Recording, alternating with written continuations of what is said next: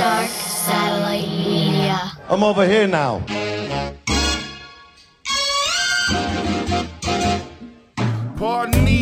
Interruption, no need for introduction. It's the drunken monk. Turn this shit up a little something. I'm bucket, up in smoke, sipping Bacardi till I'm giving my car keys to Jimmy Ferrari, and we out. About to go jump in a mosh pit full of hundreds of hot chicks saying something obnoxious like, I gotta put my foot in your ass permit. When I'm done, I'll cook you in a Brooklyn blast furnace. Yeah, we're up. Ladies and gentlemen, the one and only Sean Killian from the legendary Bay Area thrash band Vio-Lence. What's up, my man? What's happening, Jimmy? I'm glad to fucking be here. Oh, bro. Can I swear? just- what's that? Can Oh, I you swear? can you can say whatever you want, man. Listen, before we get into everything, um, I have to say I just I just actually posted it. And I don't I only pretty much post podcast related stuff, but I just posted about 15 minutes ago that I'm about to do a Skype thing with you. And I have to admit, I don't care if people can judge me, but like my 15 year old inner self is having like a little bit of a moment. Awesome. Yeah, dude. Um, I came across the band. I'm gonna say a little bit late as far as from the band's fruition, but I came across the band through the the hard and heavy VHS thrash and speed metal special tape. Do you know what I'm talking about? No. Right here. What? Okay, That's awesome. that's it. That's awesome. I just recently. VHS, bro? It's a that- VH. I don't have a VCR anymore. But about about a month, yeah, dude. Me and my friend Tommy Mitchell, who I, who's like my, my oldest best friend, what used to watch like Headbangers Ball, and obviously it was the days of VCRs. So we came across this, and I put it in, and it's an interview with the whole band, and they did. There was little snippets of calling in the car coroner live Okay. so from that from this point on is when I was like, who the fuck is Vio-Lence? Like now and then I started getting all the stuff and then studying my lessons about the band. But um yeah. So I recently about a month ago, I've been like rebuying like my old childhood memories. You know what I mean? Like old Fangoria magazines and stuff like that, even though I don't have a VCR. But I was like, you know what? It was like Yeah, 20 bucks on eBay. I was like, I want that thing again, you know? Yeah. And it's funny because I hit you up and you were cool enough to like, yeah, sounds good. I was like, you know what? I'm gonna be stupid and have it right here in That's case you don't know what it is. I love it. Yeah, man, it's, it's great shit. So I was 15 when I watched that, so this is a this is a very cool thing for me. Excellent. Yeah, man. So now, before we started recording, I had said that Billy from Biohazard came up with the isolation sessions for this thing because, as I also told you, I don't do these. I never did a video thing or anything over the phone, but under the circumstances, I see it's fitting and it keeps Yeah. people entertained. And it's a great idea because it keeps it gives me access to somebody like yourself. I'm in Brooklyn. You're in the Bay Area, correct? Correct. In Yeah. Sacramento. Sacramento. Okay. So, what is it like as far as, I mean, I'm sure it's relatively the same around the country, some worse than others. New York City right now is like the hotbed for this whole coronavirus. Yeah. What, what what's going on out there?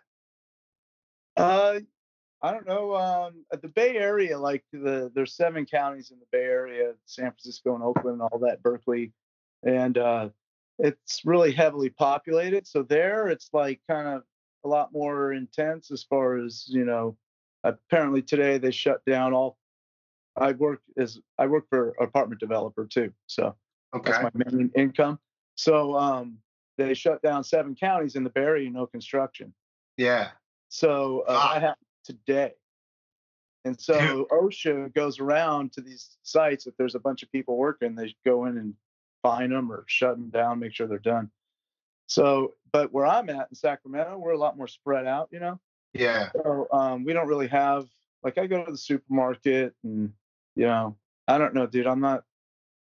I mean, I've been through a lot, so it's like I'm not really. I, You and me fun- both. I see people driving their cars with a mask on. It's just like, who the fuck else is in the car? yeah. I agree. It, it, it goes to an to an extreme level that I think is kind of ridiculous. Yeah. But especially with me though, like I said to you earlier, I'm on the train every day. And I I even feel stupid, even though nine out of ten people, even though like the during rush hour in New York City now, yeah. it's like a ghost town. It's very, very bizarre. And I have a mask on when I'm in the subway and I feel kind of stupid. You know what I mean? I would have a respirator, bro, with the canisters, the cartridges. oh yeah. Let's put on That a would full me. gas mask. Yeah. Might as well, right? you probably need one on a regular basis in New York City on the trains anyway. Sometimes it can be a real shit show, man. I know. A lot of, a lot of folks, a lot of folks live in a small area. yeah, man, we're all on top of each other over here. So I get that. I get that's why it's so crazy. I mean, I Yeah, saw you want to be smart. You want to be safe, right? You Yeah. want to be reasonable, and exactly you want to be out there being an asswipe. And right, again, you don't want to be hysterical and panicked and right. be like the lemmings running right off the edge of the cliff. But you Oh, know, there's so many of them. yeah, and I got you know Will Carroll. You know, I'm praying for him every day. He's still in the hospital, drummer for Death Angel. Yes, and uh, he's dealing with that right now. So it's uh, you know, so it's ser- it's real, but it's not a reason to. I don't know. It's society. It's kind of yeah, humanity kind of lost.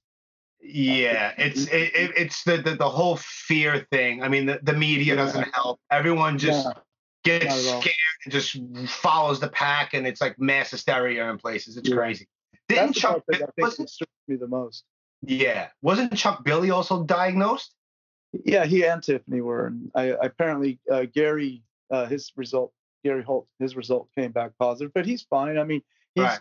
it's you know, it, I, like I'm highly susceptible because of my transplant. So I'm on anti-rejection medication, which is an immune suppressant. And I take Right. like different ones, and Yeah, and so, but I was like those cats were in Europe, man, and they Yeah. straight- they like were on the last day that you could travel from Europe home. So they, I'm sure they were exposed to it, but um, Gary and and and uh, Lisa were they I guess had they were ill for a little bit, but um, yeah, they pulled through it. I know a buddy. I got a buddy in England, Jim.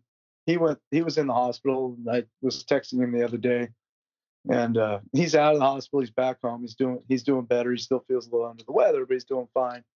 I just, you know, someone said that he on Instagram said that he had had this thing going on. So I sent him a text saying, "Hey, I hope you're feeling better. I heard you got the VD."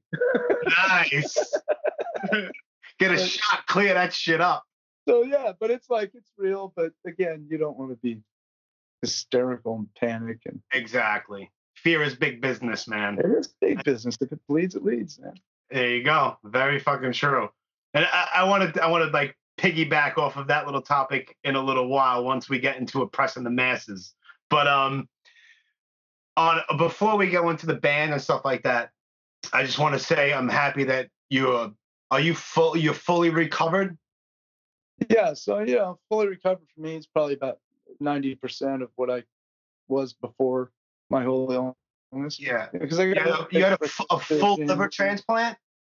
Yeah, yeah. So my brother-in-law Kevin Rivero, my uh, Dana's brother, he um he was a match, so he donated. They took sixty-three percent of his liver, removed mine completely, put his and me, and connected all the bile ducts and and blood vessels and veins and all that crap. Um, and it grew in me. His grew back. He was our surgery was March twenty-sixth of two thousand eighteen excuse me and um he was back to work like late june but Wow. me i was ill so i had recovered it took me six months to recover Right. so it's like uh in june his liver grown back pretty much 100% after taking 63% of it his right lobe wow. yeah That's putting it amazing, man. it's incredible It, Yeah. it's absolutely amazing.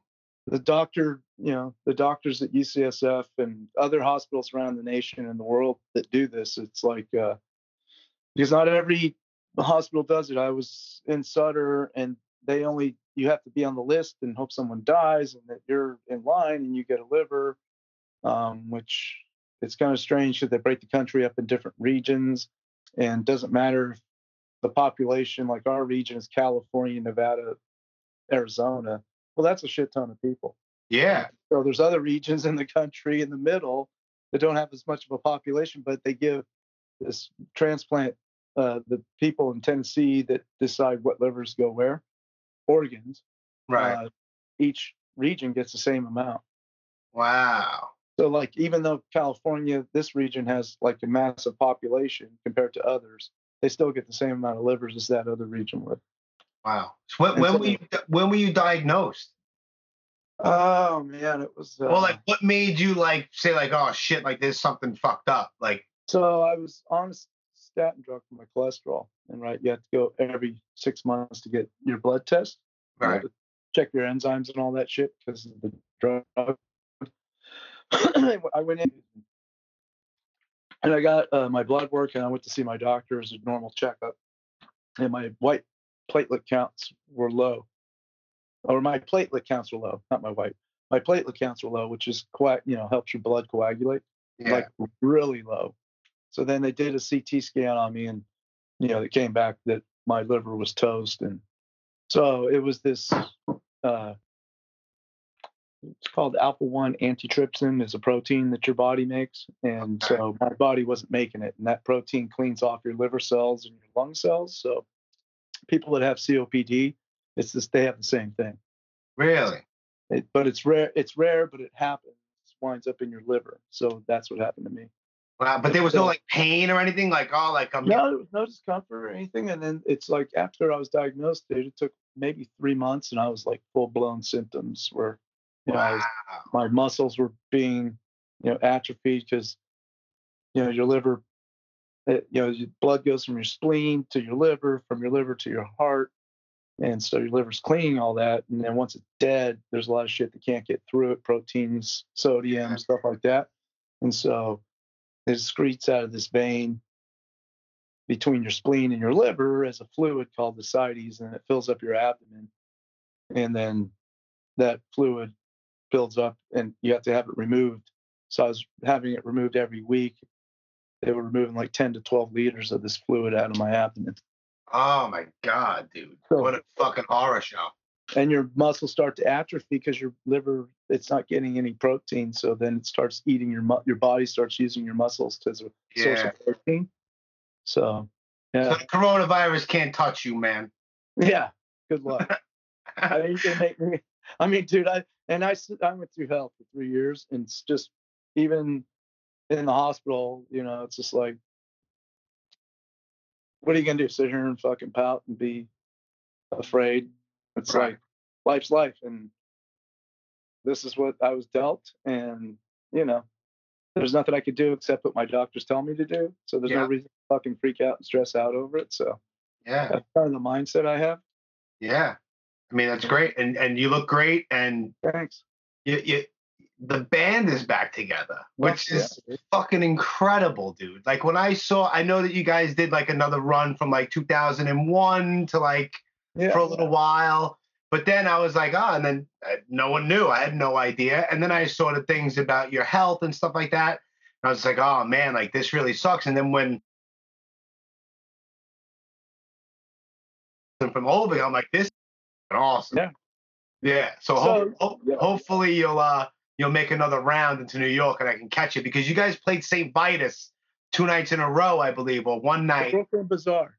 Brooklyn Bazaar. And for Yeah. some reason, I don't know why. I think I had my daughter that weekend or something like that, but I couldn't fucking make it. And I'm like, so hopefully you guys will come back around and Yeah, I'll be we will. We will. So I'm we sh- played. It was like we played Friday and Saturday. The same night Slayer was playing Madison Square Garden Saturday.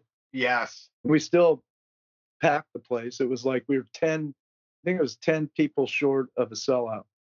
But that's what Slayer's final show ever at the Garden. Yeah, yeah, That's incredible, dude. Like you, you can't sneeze at that. yeah. Because right, it's like uh, it's this is the thing. It's like there's nothing like the club scene, right? Where you go to a show and you see an Overkill or you see a Testament or a Death Angel or an Exodus at a good club with, and it's packed. Yeah. You can't. I mean, you can go to as, all the big arena shows as you like, and don't get me wrong, I I go to them too because I want to see the big bands. But There's nothing like that feeling. Nothing like it. I I grew up in Brooklyn, and I used to go to L'Amour's. Well, L'Amour's was my. we played there a couple times. I think that was before I started. Like in night, I think my first show there, I was like 1489, and it was Anthrax, but they went under a different name. They went under a band called. They went on the Satan's Lounge Band because that was the name of a song on a B side from like a 12 inch single from Europe or something. But I knew because I was a huge Anthrax fan. That's But awesome. that was like on the State of Euphoria tour. And if they would have said Anthrax, there would have been a riot there at that club at that time. You know what I mean? Yeah. So like L'Amour's was my, my club in Brooklyn. But um, you know, I went from from L'Amour's to all these spots all over New York City to CBGB. So I love that small, hot, intimate, sweaty club shit. Yeah. You know, there's something about an arena. It takes away from it for me for some reason, and I get it. You know, yeah, Metallica used to play L'Amour's, but you're not seeing Metallica in a small place. You know, these big bands. eh, it- There's something about it takes away from it from me. You know, Don't get me wrong. I love playing fe- the you know the festivals we played are, are awesome, but a club, it's like you're connected. Oh, absolutely. crowd, the band, it's there's a connection that you can't get, you know, with a Barry that's ten foot from the stage. You know. Right. With a whole bunch of bouncers that don't know the music, they act like Yeah. assholes. Yeah. Yeah. Yeah. And that's like one thing that I always thought that was cool about your band and what you did is that a lot let- let's put it this way. There was a, there was a lot of metal bands that singers would just oh I, I, am I going to say rock star type maybe but you you'd be flipping and stage diving and throwing yourself all over the place which I thought that was great because you were actually really legit connecting with the people. And I go to a lot of hardcore shows, and that's what that's all Yeah. about. So for a Bay Area thrash band like yourself, and for you to be doing stuff like that, you're not like putting yourself, or you don't perceive yourself as being like up on a pedestal, like a lot of like a lot of metal bands do, and I'm sure you know that. Dude, I'm just a dude that fucking plays music. And that's what's great about it. You know what's great? It's, it's and I'll be like watching bands just like everyone else. I'll be out in mm. the crowd. You know, we did the beer and metal fest. Hell, I was out there watching Carcass and in the crowd because I want to see the bands too. It's like you know, Sure. and you know that's the thing that's a that's always been kind of who we've been because we grew up we, we started our shows early in the omni omni had a barrier but not it was like maybe three feet from the stage but the stone was our club and there's no barrier there and people were right up on us and there was Right. stage diving and the security got it right and Yeah. and so that's kind of our whole vibe right we love that you know it's like if i can get a hold of you man i just that and it just makes it that much funner for me Of You know? course, man. and Yeah, the fact that people are like digging it is a bonus you know for me it's like Oh, fuck yeah. You're connecting with the energy Yeah. and people are screaming your lyrics and they're feeling Yeah. that. shit. It's a fucking beautiful thing that happens there. what's cool is if i forget a line i, I just have to look at the crowd Yeah, just look at some fucking wacko over there in the front over there. That's great. screaming them right back in my face oh yeah that's exactly That's it. That's it. That's awesome. Because that I shit heard happens a million things about um probably from this fucking silly VHS tape. Um I think like, it was like one of the guys from like Heathen or something like that was so that I hear a lot of things about Ruthie's Inn. I know you guys played there a lot. we played there Vio-Lence played there a few times i played there once but i was there many a time seeing many a band Was there a barricade there?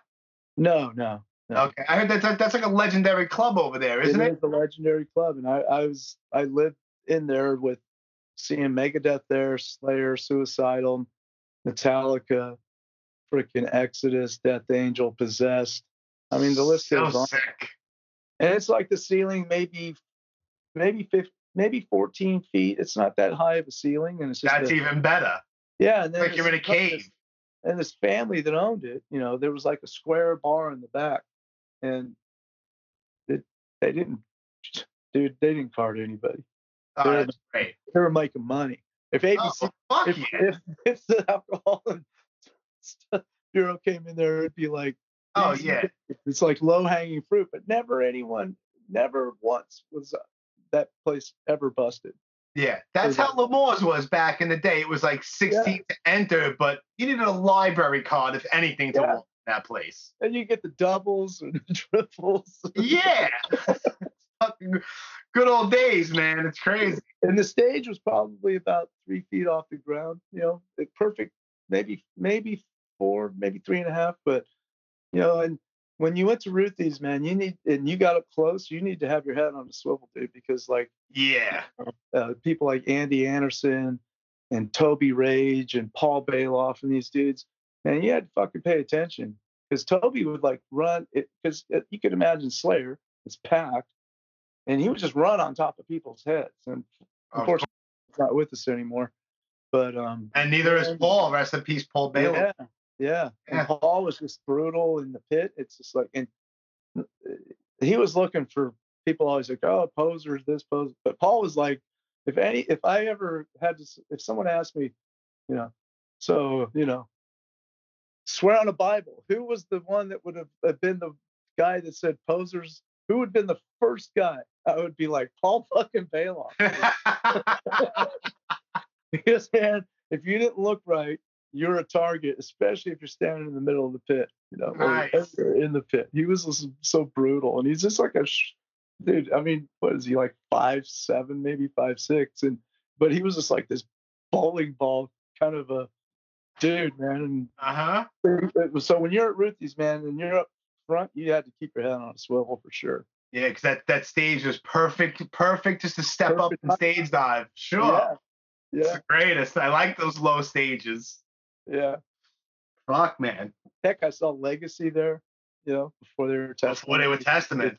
with Zet and yeah. I mean, I saw Vio-Lence there before I was in the band. No shit. Back in the uh shit before the demo, obviously. Yeah, yeah, Jesus. yeah. Fuck. So, Oh, so since, since since you just since I, I guess I'll just segue right into this since you just passed me the ball indirectly. So now Perry Perry started the band, correct? Yeah, I guess you could say that. I mean, it was like the Dublin, these Dublin guys. It's like the Tri Valley area and Phil and all those Chuck Billy and Ed Billy, Chuck's brother, and all those cats, Troy Fua and every. They all lived in that area. And the original name of the band wasn't even Vio-Lence; it was Death Penalty, huh? Something like that. Yeah. Yeah, that's Yeah, weird. Yeah. Yeah. So Shit. Perry Vio-Lence, but that was before I joined. You know, they were named Vio-Lence. Yeah. And then, I mean, you obviously you were in the band, and then Zetro from from Exodus. I could I, I don't know my time my timeline exactly, but he was basically basically brought you guys out initially, no, to open up for them. Uh, like the first supporting gigs for Exodus, maybe. Well, I know, you know, because we worked together with uh, Paul. I mean, not Paul.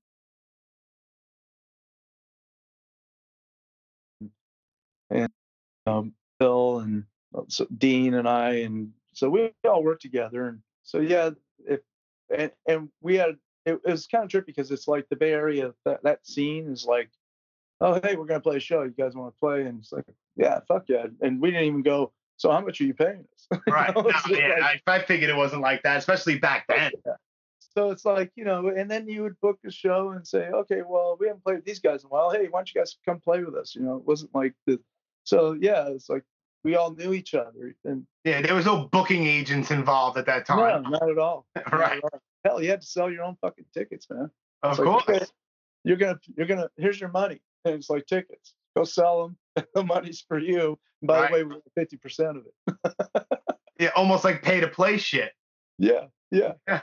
And that's what But you, you, did. but you got you guys initially. I mean, it was pretty quick before you guys got a crazy buzz around that whole Bay Area.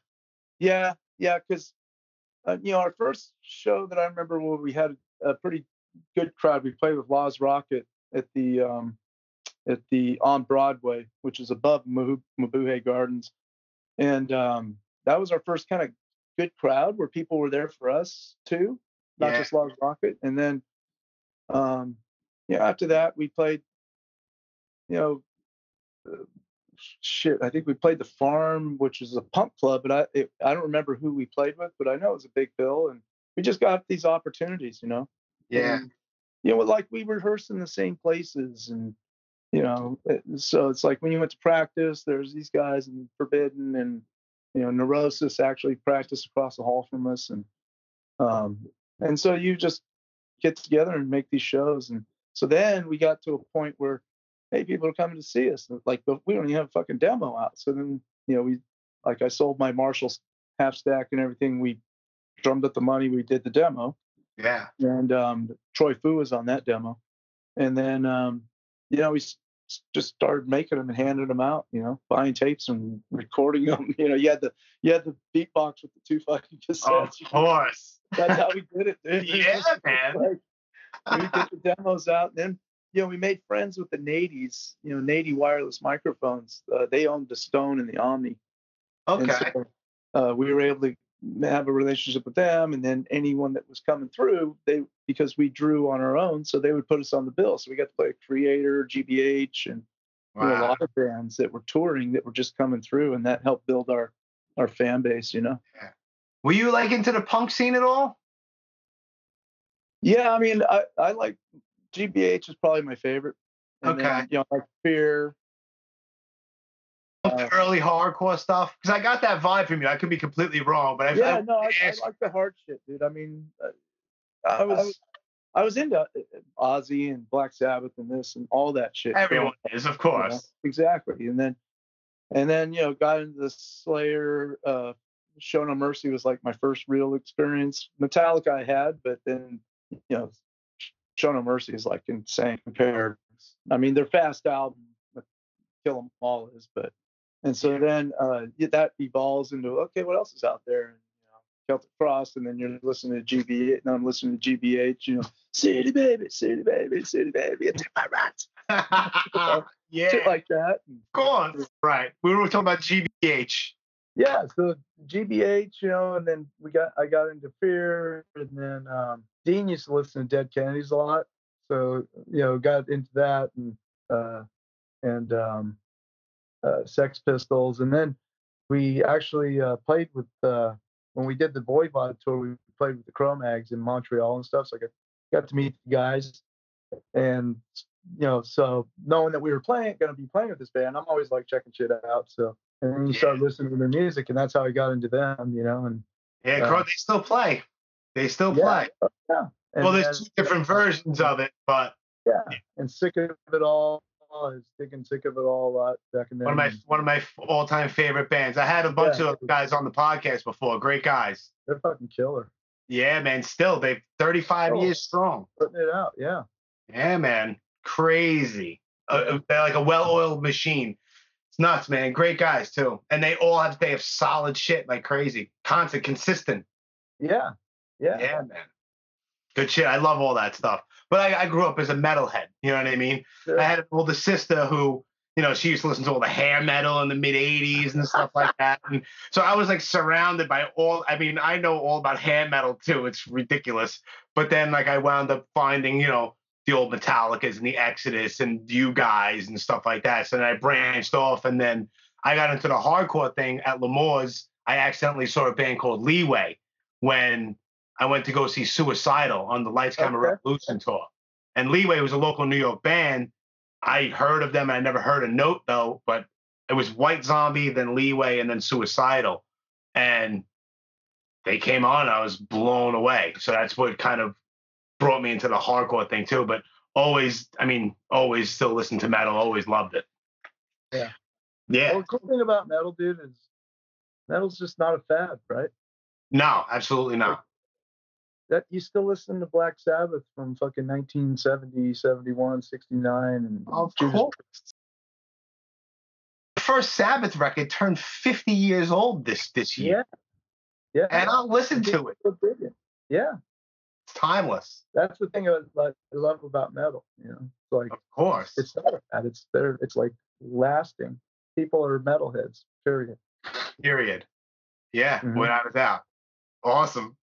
So now, as you were saying, uh, you went to um, you know, you were practicing with all the forbidden guys, and then and then eventually, I mean, you were signed to mechanic, and then eventually that it's I, it's a funny because Yeah. uh, several months back, um, I was watching uh, the Blood and Dirt DVD again, and I kind it kind of refreshed my memory because Eternal Nightmare was released initially on Mechanic, right?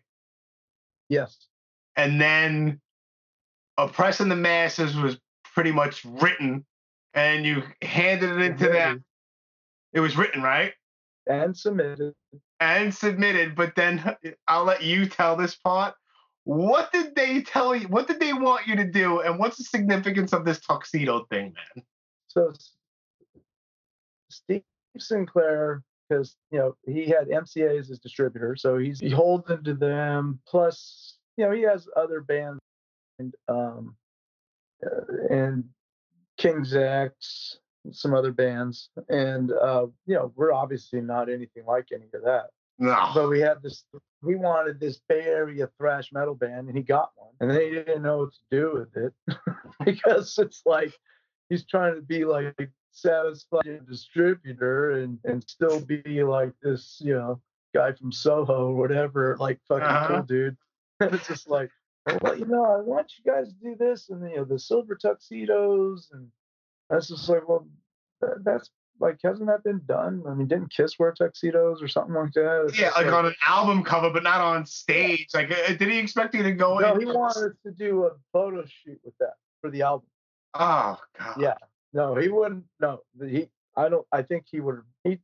He's seen us, so he knows that that probably wouldn't fly. But he No. wants to think that that wouldn't fly, right? We're like, what are you fucking nuts? And then, uh, um, yeah, we submitted everything to him, and then he calls me. I'm at home, and uh, he wants to go over the lyrics. Well, you know, they, they're not grammatically correct, and you know, and this and that, and well, we want people to understand that da da da. And it's like, oh, he's all so, you know, I rewrote, I, I, you know, I took liberty of writing, helping you write some of the stuff, and I'm all, oh, yeah. Your lyrics are grammatically correct. Yeah. And That's- so it's like, yeah, we had other, I mean, it was like, okay, well, I'm not sure what you mean by that. I mean, they're lyrics. It's like, I'm not writing a story. It's like, you know, Right. No. It's Yeah, not a so I novel. yeah. And so he starts reading off lyrics, and I'm like, mm-hmm, okay. Oh, yeah, I can see where you're going with that. But, you know, uh, you know, for me, lyrics are important. I mean, Yeah. when I went and tried out for Vio-Lence, I fucking rewrote their lyrics. The whole everything, right? yeah. well, I think I did three songs, and so that I wrote "Eternal Nightmare" and I, it might have been "Kill on Command" and some other stuff, but yeah, I went in there with my own lyrics, which was obviously stepping on someone's dick because I don't know who wrote the lyrics, but they were horrible. Right. Oh, well, well, you're the one that's got. You're the one that has to it has to sing them and yell them and shit. Yeah, so it's, you got to feel it. so yeah, when he's Steve's going through all this shit, I was like, oh, okay, cool. And then we hung up, and I called Debbie, and she's like, what? she fucking called him to Judas. That was kind of the end of that. Oh shit! So you so you cut ties with Mechanic and then enter Johnny Z. No, Yeah, mega, uh, Megaforce. yeah, Megaforce.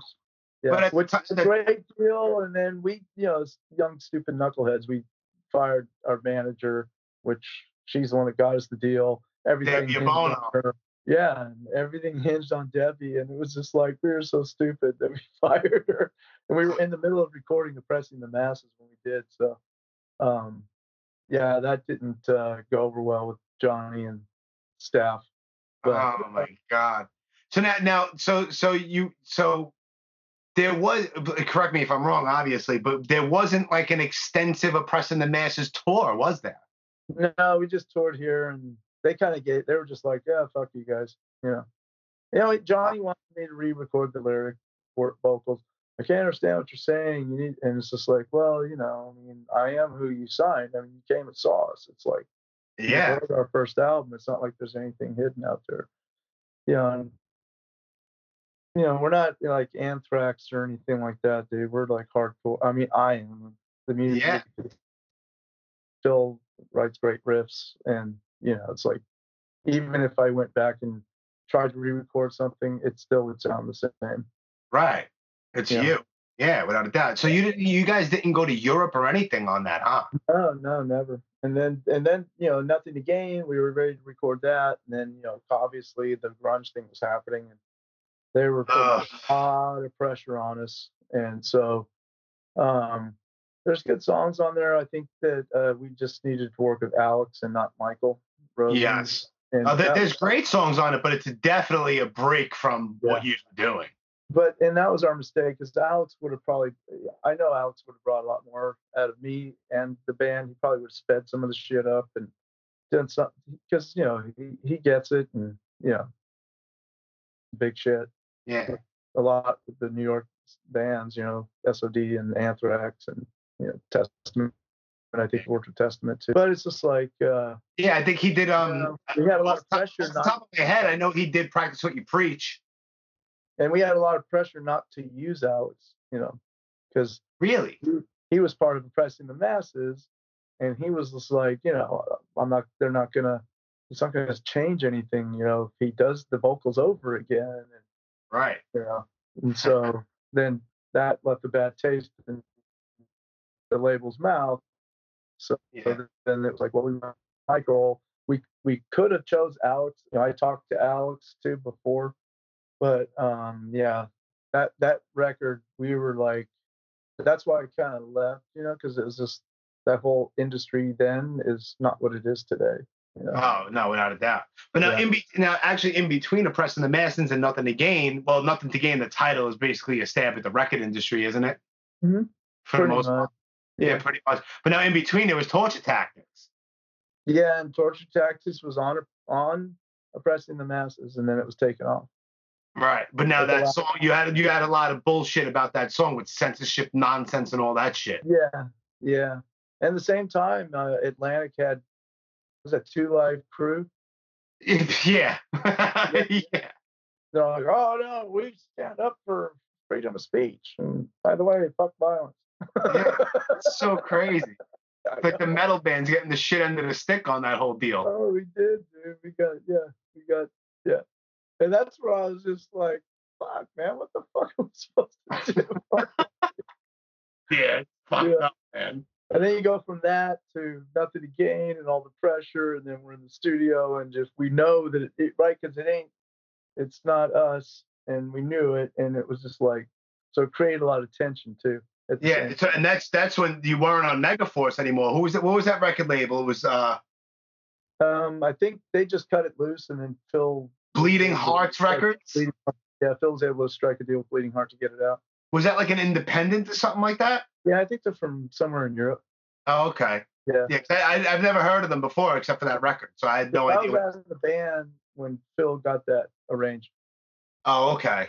Because I was just like, you know, fuck this. I got better shit to do. Right. Well, now also the, the, the Perry left and then you left, right?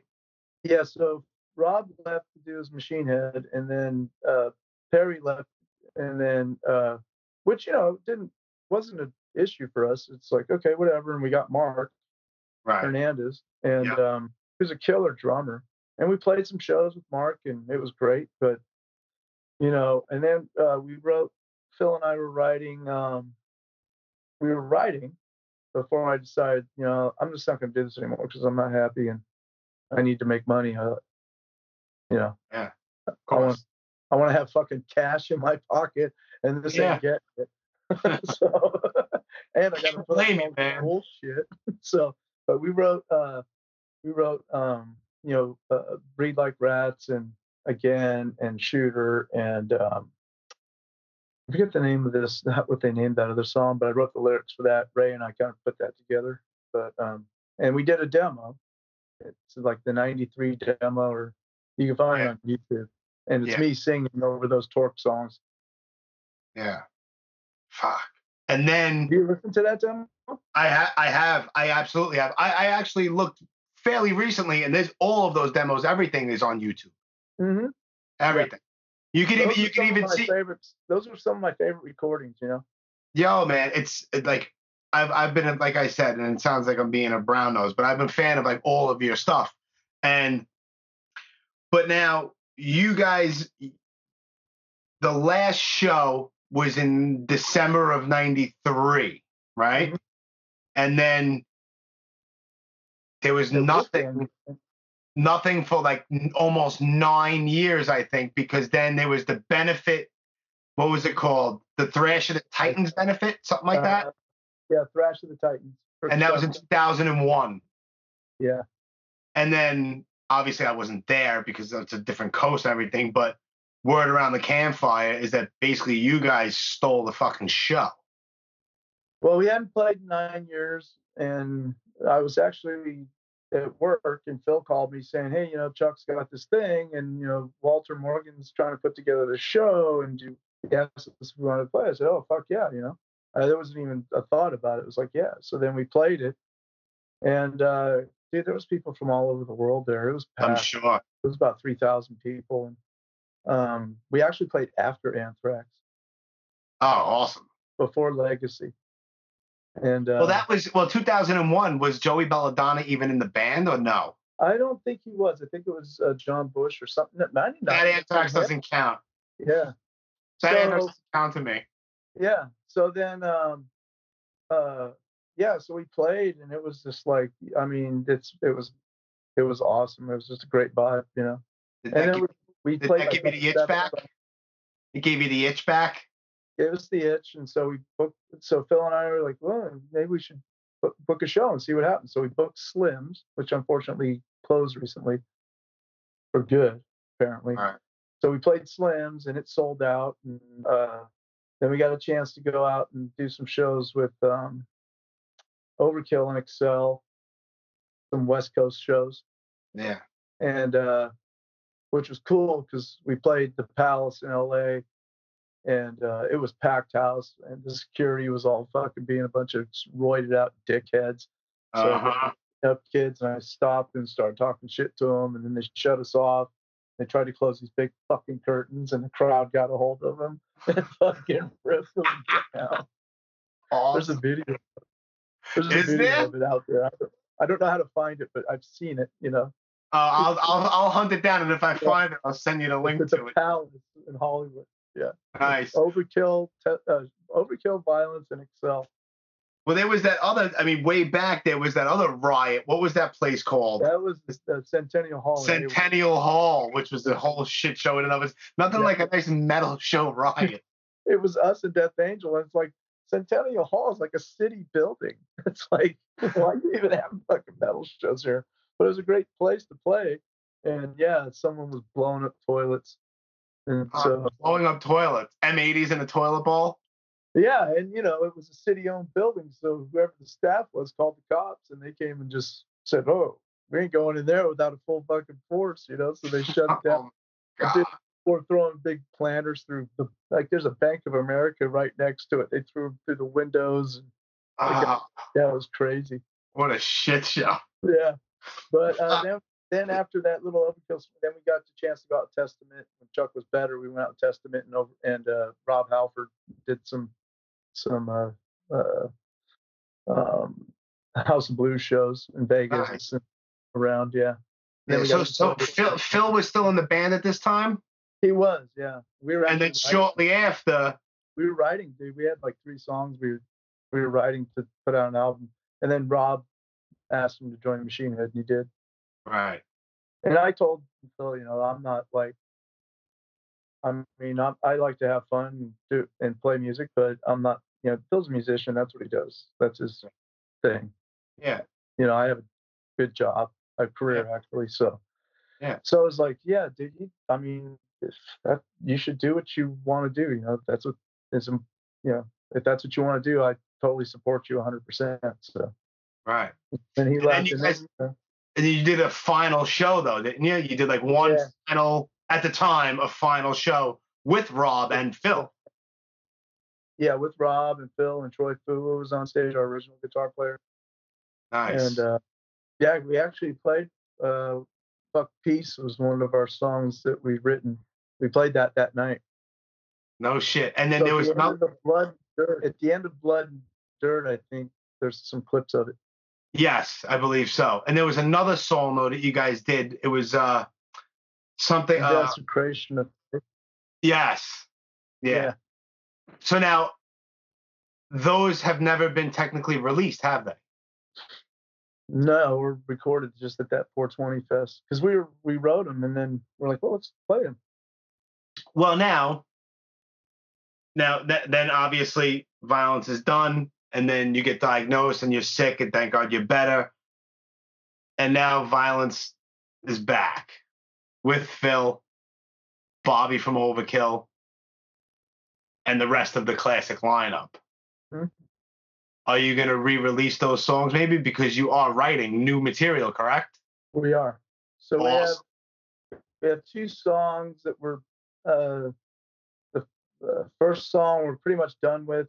Obviously, there needs to be put some leads and little connecting pieces and the fine tuning and whatnot. But and then the second song, uh, I just actually I'll be writing the, my the bridge to it uh, here. And once we're done, I have it. We were we practiced last night, so I leave my recorder going all the time. My little Zoom 24 here, and I have Nice. a air a room mic, so it picks up everything. But it's just Phil and Perry and I, and um, so I'll write that bridge, and then I'll have all that done. And there's just some pieces and parts to put together, some leads, and then I have lyrics for a third song that I need to do, uh, kind of a cappella with Phil at the studio, because he, he it, we typically have his music and then I write to it, but I had this going through my head, so I wrote these lyrics down. I have a pattern, and I just need to go and show it to him. And that'll be uh, should we should be able to work that into a third song, and then uh, you know our deal is for five songs with with Metal Blade. Okay. I, I'd like to get fuck peace in there, but I gotta I don't remember the lyrics, and I don't know that I have them anywhere written down, so I'd have to totally redo it, and I have to kind of listen to it a few times. Yeah. But yeah, we're kind of like moving forward, right? Because he and I have, like, I've written lyrics and forever. So it's like now it's just like I got all this in my brain, shit coming out. He's got music that you know he wanted that he had been writing. Plus, when he writes music, when he writes Vio-Lence music. It's a mindset, right? It's not like because he writes other shit too, and Right. uh, you know he wrote for Machine Head, obviously, and but it's like Vio-Lence music is in Phil's mind is like its own thing, and so you know, he- yeah, he has to be in that kind of mindset. So right now, uh, going back, looking back, is probably not something we want to do. We just want to keep pumping out what we have in our heads because we got a lot of shit up in there. Yeah, it makes sense. And it's been going great too. Yeah. And it's Yeah. like, and, and earlier, I was saying what I wanted to touch on when we get to oppressing the masses is like a lot of your lyrical content. Obviously, you write all the lyrics, correct? Yeah. Yeah. So Yeah. so it's like like the song. It's like perfect. I was I was actually reading the lyrics to my girlfriend last night. It was like I was reading the lyrics to "I Profit," and it's like it's still 100% relevant to this day that as it was in 1990. Yeah. You know what I mean? So it's it's so you guys. I mean, you guys obviously you never you know wrote songs about slaying dragons and fucking. Viking ships and yeah. shit. You know, it's like it's like real shit. You know, which which is which is also why it connects to me as well. So Uh-huh. it's like, are you gonna? Are you guys looking to?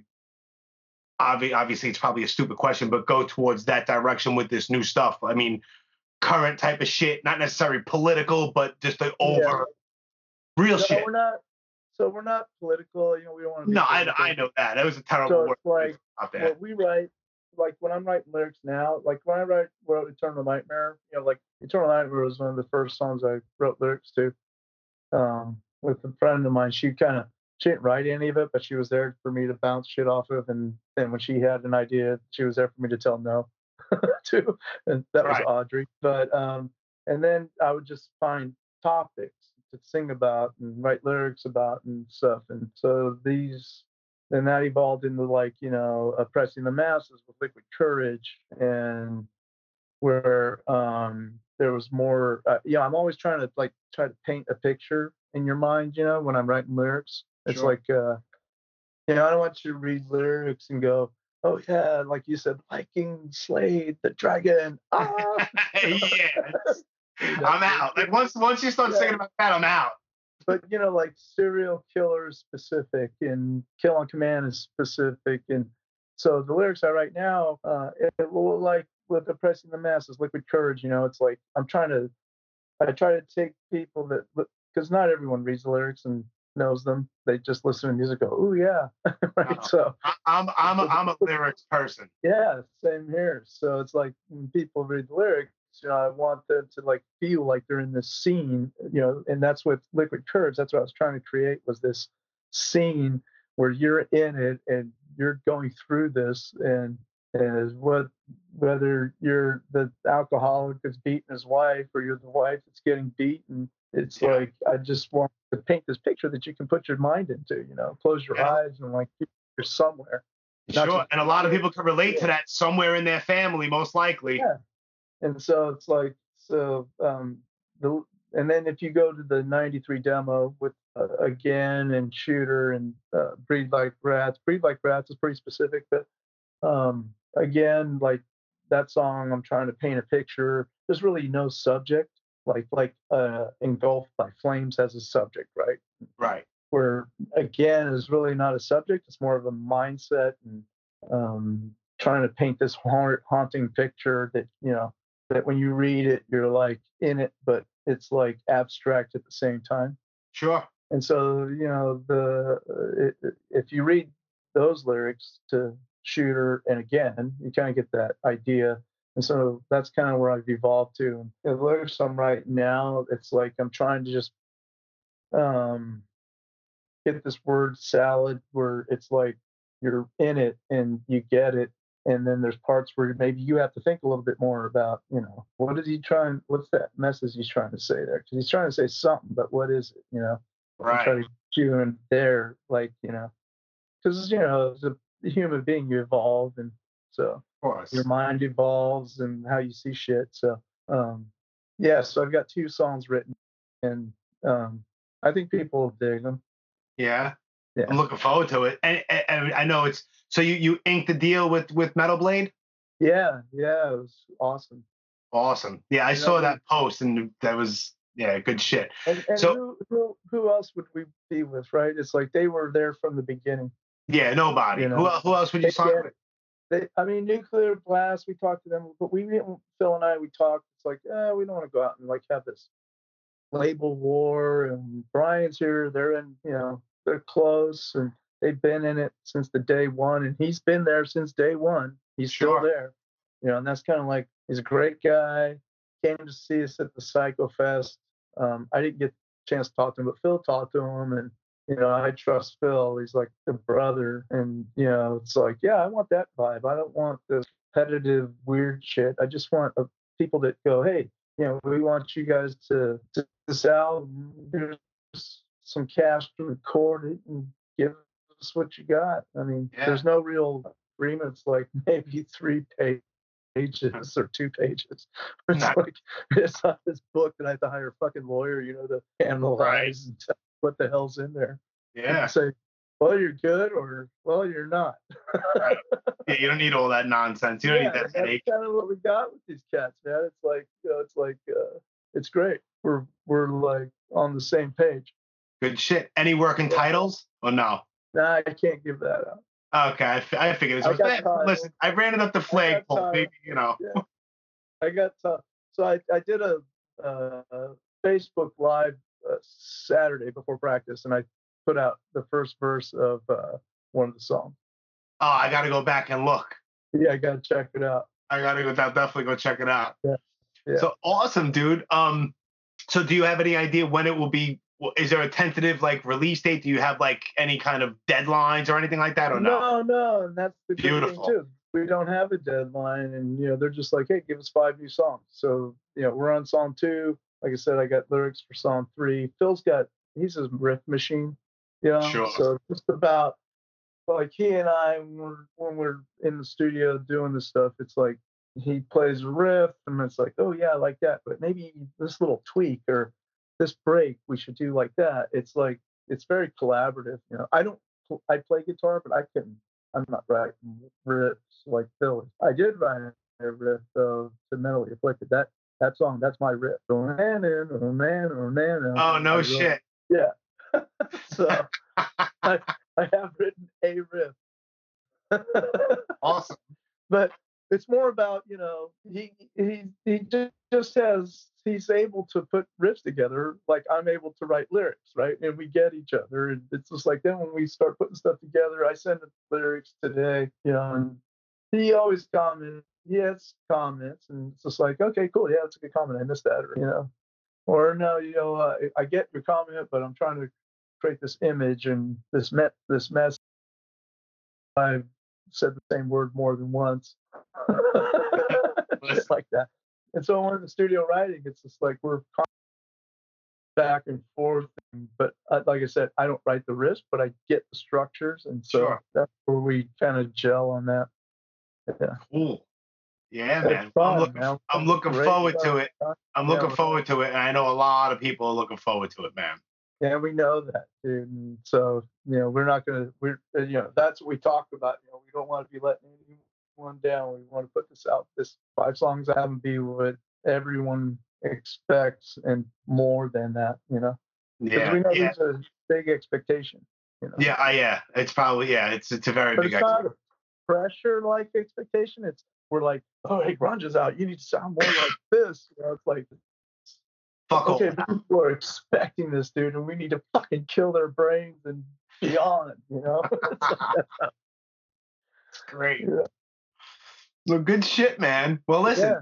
I appreciate you, man. And um, uh, well, I'll just say that everybody could. I mean, where could they find you and the band on Instagram? You, basically, you just write violence. It's a fi- it's violence official band on Instagram. You're Sean Yeah. Killian. Yeah. Yeah, a, a violence official period, page. Underscore period Killian. Yes. Um, Facebook. Is just, I think I'm just on Facebook as myself. I don't know. I think I got like two or three Facebook pages. yeah. but yeah, you're Sean Killian on there. Violence Yeah. official page uh, is the is the fan page on Facebook. No Yeah. Twitter or anything like that, right? No. no, I think still Twitter's. I don't do Twitter. Yeah, don't have I'm the- on there, but I'm, I'm I'm I'm on there, but I'm not on there. It's like whatever. Um, Yeah. yeah. I mean, I very rarely do it, but if I mean, if you're listening to the audio version, people, um, just go to the Brooklyn Blast Furnace on Instagram. If you hit the link in that bio, that'll send you to a spot where you can find every platform, every social media thing, everything where you can find the podcast. But um, yeah, dude, this was fucking great, man, and I appreciate your time. And I'm glad that you're better. I'm glad that you're all healed up. I'm glad that everyone is back together. And like I said before, there's a lot of people, including myself, that are really looking forward to this new Vio-Lence material, man. Yeah, me too. And you know, there's shows like it's abroad that you know Dean can't make because of his job and his commitment to his family and shit. So Sure. when we do shows that he can't be at, Christian Ol- Wolbers will be playing with us, who was in uh, Fear Factory, and he's Yeah. done a lot of shit. And he's a really cool guy too. He's just it's, the cool thing is Bobby fits right in with us, Christian fits right in with us. You know, Dean's there uh, when he can be there, and it's we're just having a good time. Is the best part, you know. That's the whole that that at the Yeah. end of the day, that's what matters, man. Yeah. That's what matters. You gotta have a good time doing shit that you like, or else what's the fucking point? Exactly. And it turns into something that you don't enjoy no more, and it feels like a job and there's pressure. Who wants to deal with that shit? yeah. You know, I do this because I enjoy it. It's not my job. I do it because I enjoy it. When I feel like it starts becoming a job or I'm pressured to do it, I won't do it. Yeah, That's it. Yeah. You know? got it, man. Cool, man. Well, listen, stay healthy.